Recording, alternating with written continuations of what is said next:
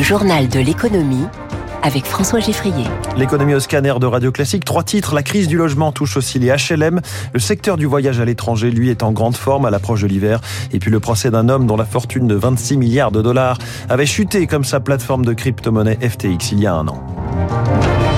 Si vous feuilletez la presse ces derniers jours et ces dernières semaines, les articles sur la crise de l'immobilier se succèdent. Ce matin encore, le Figaro en fait sa une autour de la baisse des prix, moins 4% sur les appartements au troisième trimestre 2023, en moyenne en France, selon Century 21. Et dans ce monde du logement, le secteur des HLM souffre aussi, on pourrait le croire protégé des soubresauts économiques, mais alors que s'ouvre aujourd'hui le congrès de l'Union sociale pour l'habitat, Eric Cuoch, les bailleurs sociaux s'inquiètent. Près de 2,5 millions de Français attendent d'obtenir un HLM, conséquence directe d'un marché du logement en crise, explique l'expert immobilier Henri Buzicazo. Tous ceux qui ne peuvent pas acheter, qui ne peuvent pas louer dans le parc privé et qui sont éligibles au logement social, eh bien, se tournent vers le logement social. Un embouteillage qui pourrait s'accentuer en 2022. Seuls 84 000 nouveaux logements sont sortis de terre, 2 fois moins qu'escompté pour endiguer la demande selon le secteur. Premier frein aux constructions, le manque de moyens des bailleurs sociaux, clame Emmanuel Cosse, présidente de l'Union sociale pour l'habitat. L'argent nous manque. Depuis maintenant 5 ans, chaque année, on nous prélève 1,3 milliard sur nos recettes de loyer qu'on ne peut pas réinjecter dans notre activité économique. Car en baissant les APL en 2018, l'État a baissé également les loyers des HLM et par répercussion les revenus des bailleurs sociaux. Dans le même temps, l'interdiction de louer des passoires énergétiques pèse aussi sur leur trésorerie. On nous demande de rénover beaucoup. Plus on va rénover les logements, moins ils vont consommer d'énergie. Donc c'est utile pour les locataires de payer moins de charges. Mais on ne peut pas, avec le même argent, plus rénover et plus produire. Et dans un contexte d'inflation, les taux d'intérêt des prêts ont bondi. Les principaux matériaux de construction se sont renchéris, rendant encore plus inaccessible la construction de nouveaux logements. Eric Cuoch, les HLM appellent donc l'État à l'aide, tout le contraire du monde patronal qui lui demande de rester chez lui. Ainsi, Patrick Martin, président du MEDEF, joue le bras de fer avec le gouvernement. Il donne une interview au journal Les Échos à la veille d'une négociation entre partenaires sociaux sur l'Agirc-Arrco, le régime de retraite complémentaire du privé, dans lequel l'État voudrait puiser quelques milliards d'euros. Étienne Lefebvre y revient dans son édito économique à 7h10. C'est Noël avant l'heure pour le secteur du voyage, alors que s'ouvre ce matin le salon professionnel Top Resa à Paris.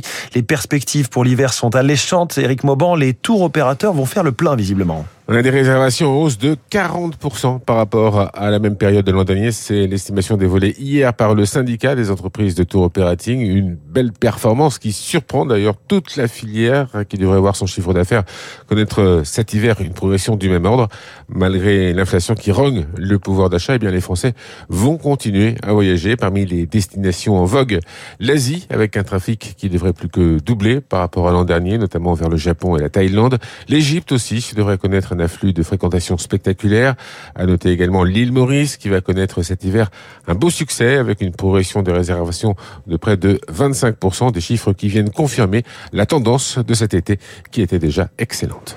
Eric Mauban en direct. Il y a encore un an à cette époque, il était milliardaire. Sam Bankman-Fried, 32 ans, fondateur de la plateforme d'échange et de crypto-monnaie FTX qui a fait faillite sur fond d'escroquerie, 8 milliards de dollars envolés pour ses clients. Son procès s'ouvre aujourd'hui à New York. Le spécialiste de la tech Sébastien Quanon, animateur de Tech 45, revient sur ce profil hors norme. Sam Bankman-Fried, alias SBF, est l'une des grandes personnalités, des grandes figures médiatiques de la cryptosphère. Très bonne presse, très suivie, très écoutée, 1 million de followers sur X. Un beau parcours aussi, hein, le MIT, trader dans la finance classique, puis start-upper lui-même avec le lancement de FTX il y a 4 ans. Ça va très vite. L'histoire est belle sur le papier. Une fortune estimée à 26 milliards, on le compare à Zuckerberg de Facebook et patatras. Quelques doutes sur, tiens, que fait-il de notre argent ? Crise de liquidité, rapidement suivie d'une crise de solvabilité. Faillite il y a pratiquement 1 an, en novembre 22. Démission, il passe par la case prison cet été. Et là, on parle carrément d'une fraude. On parle en milliards de dollars, 1 million d'investisseurs concernés. Et un monde de la crypto qui s'en est pas encore totalement remis près d'1 an après. Aujourd'hui, on parle un peu moins des cryptos, en effet, et pourtant, le Bitcoin, par exemple, a repris des couleurs, plus 70% depuis le début de l'année. Il est à 26 300 euros. Sur les marchés, on note que le promoteur immobilier chinois Evergrande a repris sa cotation cette nuit à Hong Kong, hausse de 10%, mais après une série de chutes. On note aussi que le dollar remonte, 1 euro ne vaut plus qu'$1,0463. Alors justement, si vous l'avez raté, cette chronique de Natacha Vallat ce matin, comment mesure-t-on le taux de change, l'euro, le dollar et les autres dont on parle chaque matin. Les classiques de l'économie, c'est tous les jours à 6h20 avec Natacha Chavala, l'économiste, mais aussi à retrouver en podcast. Un mot du pétrole qui s'assagit un peu juste sous les $90 le baril de Brent. Le CAC 40 lui avait reculé d'1% hier à 7067 points. Le Dow Jones moins 0,22 et le Nasdaq a gagné 0,67%. Il est 6h54. Dans quelques instants, la suite de cette matinale, David Abiker va nous rejoindre.